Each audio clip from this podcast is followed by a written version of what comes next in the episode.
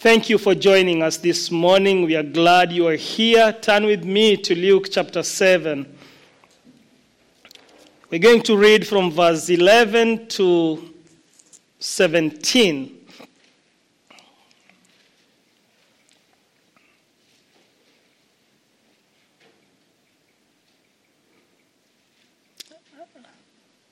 Yeah, I'm going to focus on from on verse 11 to 17. If you are joining us for the first time, I just want you to know that here at Southside we believe that the Bible is the Word of God. And since we are God's children, each one of us who believes in Jesus, then the Bible, say it with me, is God's Word for us.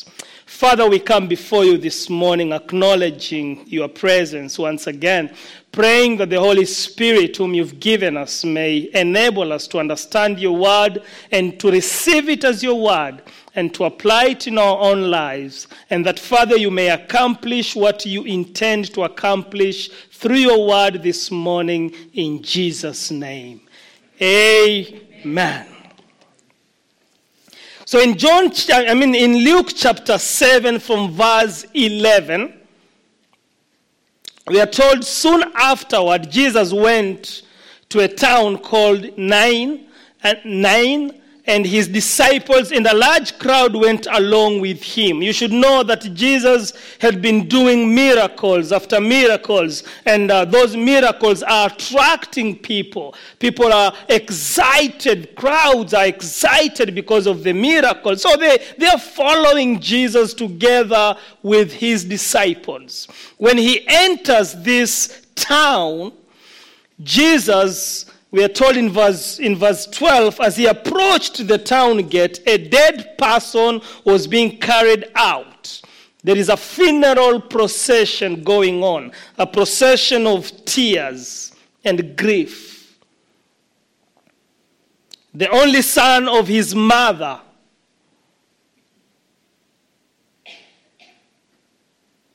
And she was a widow. So there are two crowds here. One is grieving, another one is rejoicing. They come together.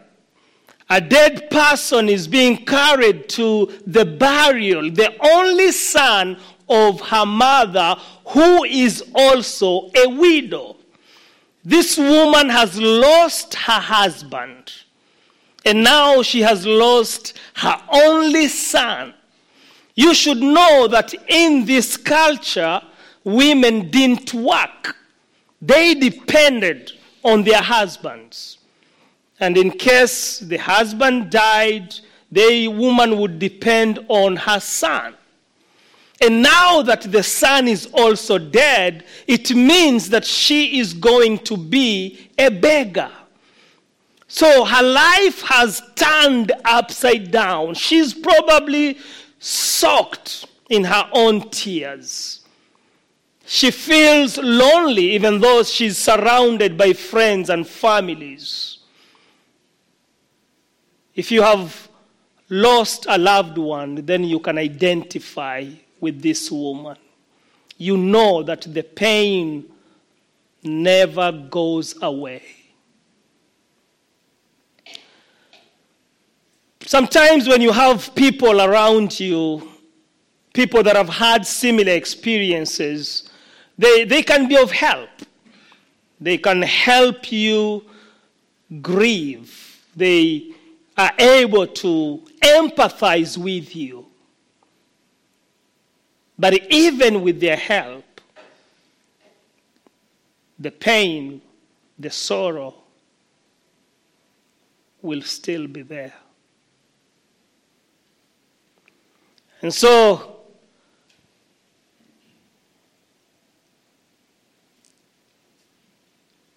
in verse 13, when the Lord saw her, Jesus saw this grieving mother. His heart went out to her. He was moved with compassion.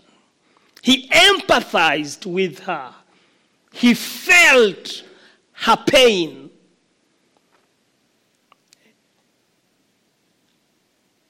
And he said, Don't cry.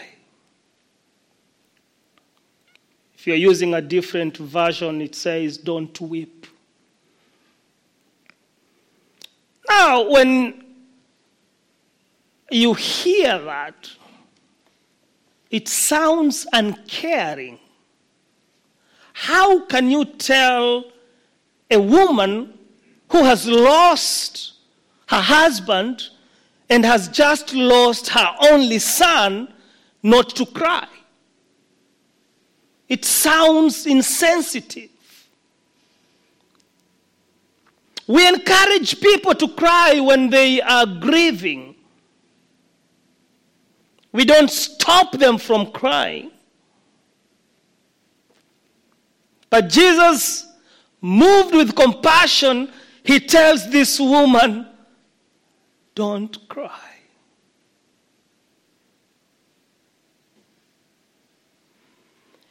And if this sounds insensitive to you, then it's because you don't know Jesus. Because if you have the slightest idea about Jesus, then you should know that when he says don't cry, it's because he knows what he is doing.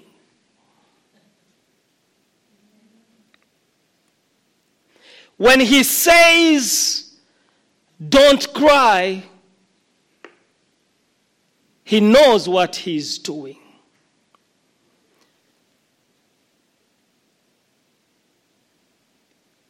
Let me give you some insights here about Jesus so that you can be familiar with him. When he says, don't cry, when he comes to us, to our lives, and he sees our tears and our grief and our pain, and he tells us, don't cry. One, it is because he knows that he is in control. It's not because he is overlooking your pain, ignoring your sorrow. It is because he knows that he is in control. If you know Jesus, then you should know that when he says don't cry, it is because he is compassionate. He can feel your pain. He can identify with what you are going through. When he says, Don't cry, it is because he identifies with your pain. But here is, here is a good one. If you know Jesus, if you have an idea about him, then you know also that when he says, Don't cry, don't weep. It is because he knows the end of the story. Do you know one of the reasons we are so worried is because we, we are not sure about the end? One of the reasons that we are so impatient is because we cannot see tomorrow. If one of you knew that tomorrow you would win a lottery, you would be jumping here today in expectation. That knowledge will affect your behavior today. You will start promising us big things today. One of the reasons we worry and we we are impatient is because we are limited. But because of Jesus, we have every reason to rejoice, to be grateful, not to cry, not because we know the end of the story, but because He knows the end of the story. I'm referring to when we are going through some difficulties in our lives. Look at verse 14 and 15. He tells this grieving mother, Don't cry. Then he went up and touched the bier they were carrying him on. The bearer stood still. So probably this woman was asking herself, why are you not? Maybe she didn't even listen to him when he said, don't cry. And so Jesus takes another step. He, he moves towards the dead person, the dead young man. And he touches the bier. You know, in this culture, they don't use coffins. The bier is just supposed to carry the dead body, and when the body is buried, that bier is returned, waiting for another person to die. He touches it, the bearers stop, everything stands still. And then Jesus speaks to the dead person.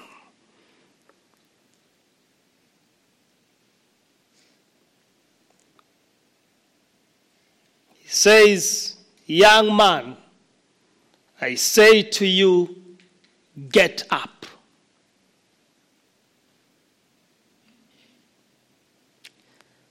And the dead man sat up and began to talk, and Jesus gave him back to his mother. Now you know that when he says, Don't cry, it's because He is in control.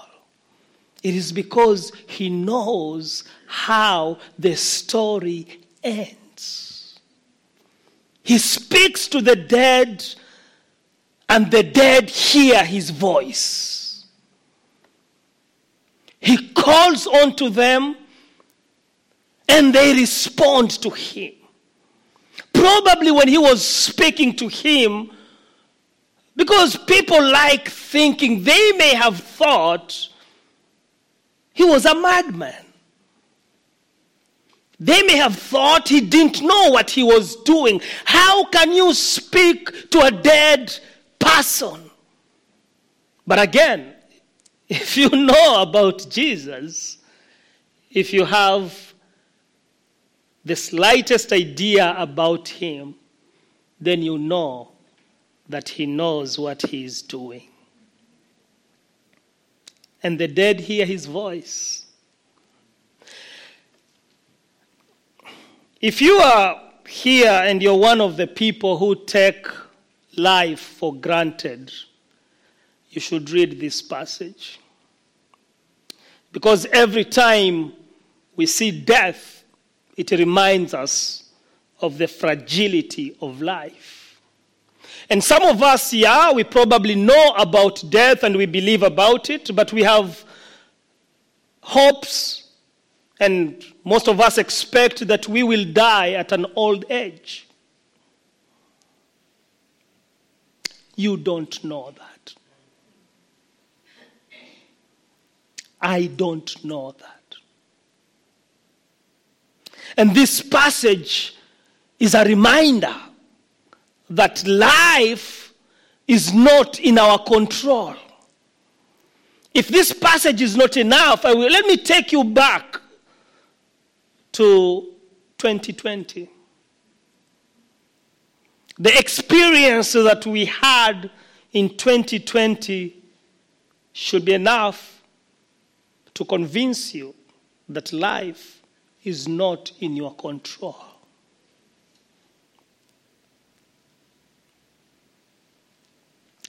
Jesus speaks, and the dead hear his voice.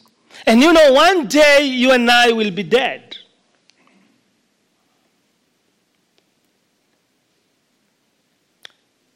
And Jesus will speak, and we will hear his voice. We are told in 1 Thessalonians 4 16 and 17. For the Lord himself will come down from heaven with a loud command, with the voice of the archangel, and with the trumpet call of God, and the dead in Christ will rise first. And after that, we who are still alive are left, and are left will be caught up together with them in the clouds to meet the Lord in the air, and so we will be with the Lord forever. Amen. See, as Christians, we have this hope in us. That's why we grieve differently. We know there is death, but we also know there is victory. And even in our death, we know that one day Jesus Christ will call on us and we will rise. This is the kind of Jesus that the Bible wants us to know. And when he tells us not to cry, it is because he knows the end of the story. That's the comfort that He brings. He comes to our lives, He sees our tears, He sees our pain, He sees our deep sorrow, and He brings comfort. The comfort that we need.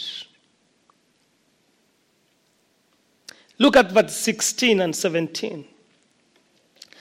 Jesus gives back the son to his mother. Verse 16, they were all filled with. How do you pronounce that word? Oh. Oh! And praised God. A great prophet has appeared among us, they said. God has come to help his people. And we are told this news about Jesus spread throughout Judea and the surrounding country.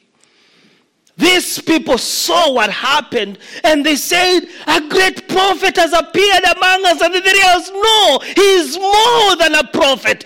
God has come to help his people. Something was going on here Something is happening in their lives, in the life of this woman, the people that were grieving with her, their sorrow has been turned into joy. Their tears of sorrow have now turned into tears of joy, and they have a revelation. God has come to help his people. Emmanuel. That's what we celebrate in Christmas. We don't celebrate Christmas because Jesus was born on 25th of December. We celebrate Christmas because he was born. Because in Jesus, God has come to help his people. This means that in Jesus Christ, God is looking observantly, visiting people, bringing comfort and relief and deliverance and hope. He has come down to help his people. John chapter 1, verse 14. The Word became flesh and made his dwelling among us. That is Jesus. The Word became flesh and tabernacled among us. God looked at us and He said, What am I going to do? If I go the way I am, no one will live. So for me to be with them, I am going to take on the form of a person so that I can go down and help my people in Christ God has come to help his people. Now, some of us have still struggled to see, to see Jesus as God. We, we still have that struggle. You should listen to these people here. They are telling us that in Jesus Christ, God has come down. And He has come down with a purpose to help.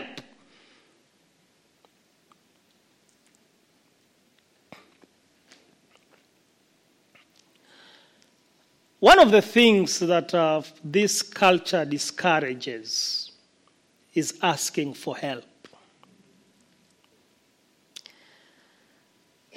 Because you are expected to be self sufficient.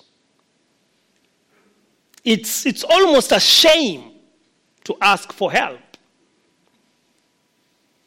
And because of that, we have people who are suffering because they are afraid of asking for help. And so the idea of God helping is not so much welcome. It's not something we want to entertain. Because if God has come down to help his people, it means that his people are in need of help. It also means that they cannot help themselves. And that is not an idea that a typical American would entertain.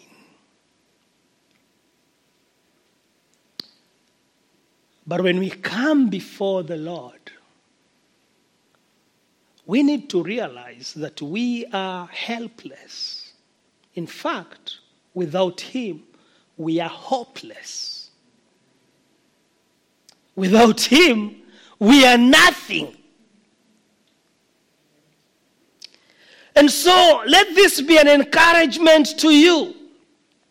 Instead of hiding, protecting yourself, and trying to appear as if you are all set, allow the Lord and His people to minister to you. You see, it's, it's interesting that in this culture, people are so willing to help others, but they're not willing to receive help. I don't understand that. Like, it's so easy for someone to invite you for dinner than for you to invite them. it's easier for people to buy you something, but they won't want you to buy it for them. I don't understand that. If you buy something for me, I will take it as a challenge. And I will look for an opportunity to revenge. and I think that's how it should be. We should be willing to give help and to receive help as well. And especially as a family of God, we should be willing and looking for opportunities to help one another and to receive help from one another. And if you are tempted to reject, resist help from others, you need to turn to the Lord and ask Him to help you. To help you so that you can be able to receive help from others. Because as a family of God, that's that's what we need to do. We need to give and to receive. In, in, in Christ, God has come to help his people. Jesus is the fulfillment of God's promises. He is God's revelation to us. Through him, we see the Father. Through him, we have everything that we need from the Father. He may not heal or even raise our loved ones. He may not heal our diseases, but He will comfort us. And in His own way, He will turn our tears of sorrow into tears of joy. That is why it is very important to always turn to Him. You know, if, if we don't find our comfort in God, if we don't turn to Him for our comfort, our comfort will, our, our, our grief will control us. I know people that have never moved on in their lives because the grief that they experienced is controlling them. And you know, grief, sorrow, pain, disappointment has a way of controlling us. And you know how it does? We begin to look at life from the perspective of the grief.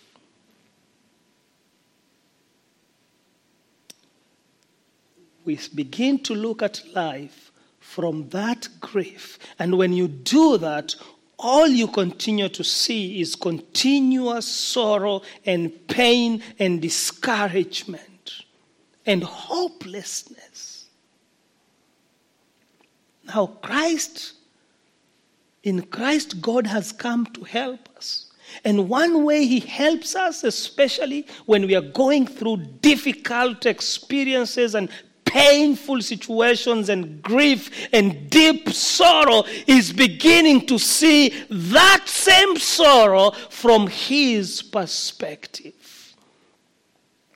So we don't look at our sorrow, we look at Jesus, and then we allow that perspective to define how we see our sorrows.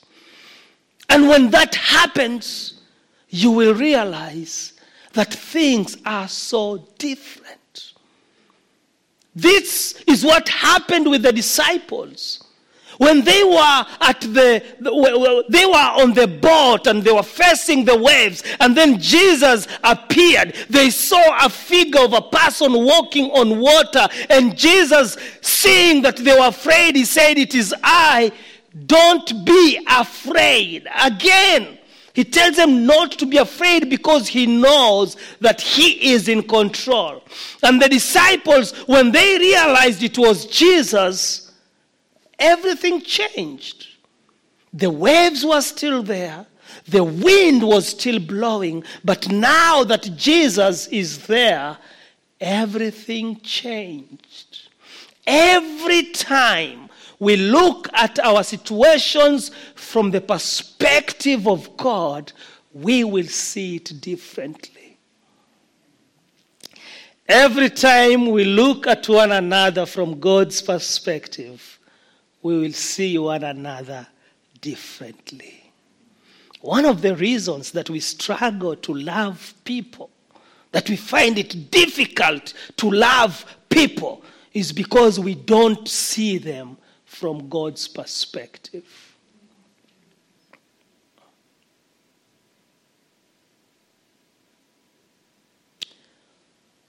If you have a struggle of loving me, it's because you're not seeing me from God's perspective. Now, the reality is, I do have reasons not to be loved. Sometimes I'm too strict. I've been told that. So I, I do have reasons why you shouldn't like me. I can be very critical. But all those reasons should not stop you. Because you need to see me from God's perspective that sister, that brother of yours, that neighbor, that co worker that you find it's so difficult to love, ask yourself what is it that you focus on when you see them? And you will realize that you focus on who they are and what they do. Can you start praying for that person and see how God will begin to transform your perspective? Because every time we allow Him to influence how we see life, it changes everything. I see this with people. You know, I was talking about Marilyn and Victoria who are going through pain, but they still can find time to practice and to come and lead us here. And they're going through pain. And I know, I know people who are going through pain, but because of Christ, they still can afford a smile. There is still joy in them because this Jesus is God who has come to help his people. If you ask me, or if you are asking, so, Pastor Valerian, what makes Jesus so great? Thank you for asking. Jesus is so great because in him, God has come to help his people. That's what we see. And that is the good news that we have. The good news is that in Christ we have God's help. If you are here and Jesus is not your Savior, this is the message that we have for you that in Jesus Christ we have God's help. In Jesus Christ we have the salvation that is given freely to us. In Jesus Christ, we have forgiveness, we have His grace, and in times of trouble, we have His comfort. If Jesus is not your Savior, consider turning to Him. He loves you. That's why He came and died on the cross. So that through Him, you can have the help that God provides. Consider turning to Him. And for those of us, some of us here may not be grieving the loss of a loved one, we are grieving the loss of relationships. We have among us men, women who have been rejected, who have been betrayed, and are finding it difficult to trust again. You are grieving the loss of relationships. Turn to the Lord. He has a way of comforting you and enabling you to see things differently. Turn to the Lord. He has a way of leading you and enabling you to see your situation from a different perspective and to instill hope and peace so that you can take the next step in faith. Because in Christ, God has come to help his people. Let me finish by telling you God may not do everything that we ask him to do, but he will do what is best for us and what brings him glory. Do you know that God will always lead you to a place where you can be of glory to him? And sometimes the process that you will go through to get there will not be the one that you would have chosen if you had a choice. Sometimes the process would not be the one that you would enjoy. But it takes you where you can glorify Him. And when you realize that, in every situation, you will give thanks. You will be grateful. When you realize that, you will not wait for Thanksgiving Day. You will not wait for that. You will be grateful all day because Jesus, who is in you, has come to help God's people. Father, I thank you for your love and for your faithfulness. Thank you for your Son, Jesus Christ, who died on the cross. He gave up his life so that we can have life. I thank you for each one of us here, Lord, and the hope that we have in you. Thank you for every home Lord, you know where we are coming from and you know the challenges and the struggles and the difficulties that we experience. You know our cry, you can see our tears. You know, Father, that some of us have been wounded and we are yet to heal. Some of us have been betrayed. We have suffered rejection. Some of us, Lord, feel unworthy about ourselves. And we all come to you. We all are looking unto you. We are all waiting on you. May you, Lord, in your own way, minister to each one of us at the point of our needs. May we experience your healing power. May we experience your comfort. May we experience the joy that comes with knowing you. The joy that comes with submitting to you. May we experience you, Lord, in our lives so that we too may confidently say that you have come to help God's people.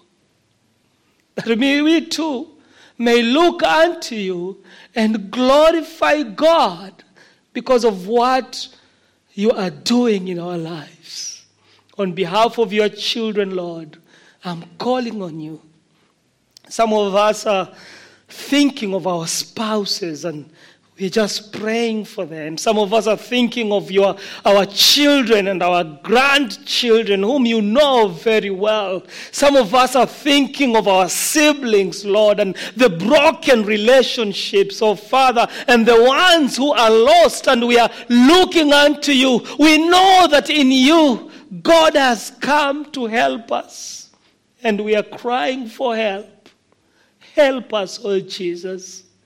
Help us, Lord, in our needs. Help us on behalf of our spouses. Help us on behalf of our children and our grandchildren. Help us on behalf of our siblings, on behalf of our parents, on behalf of our neighbors. Help us, Lord. Help us on behalf of those people that we minister to and they need to know you that their eyes may be opened and that they may realize that you have come to help God's people. Help us, Father, to be like you. So, Lord, that through us you may help those you bring to us. In Jesus' name, amen.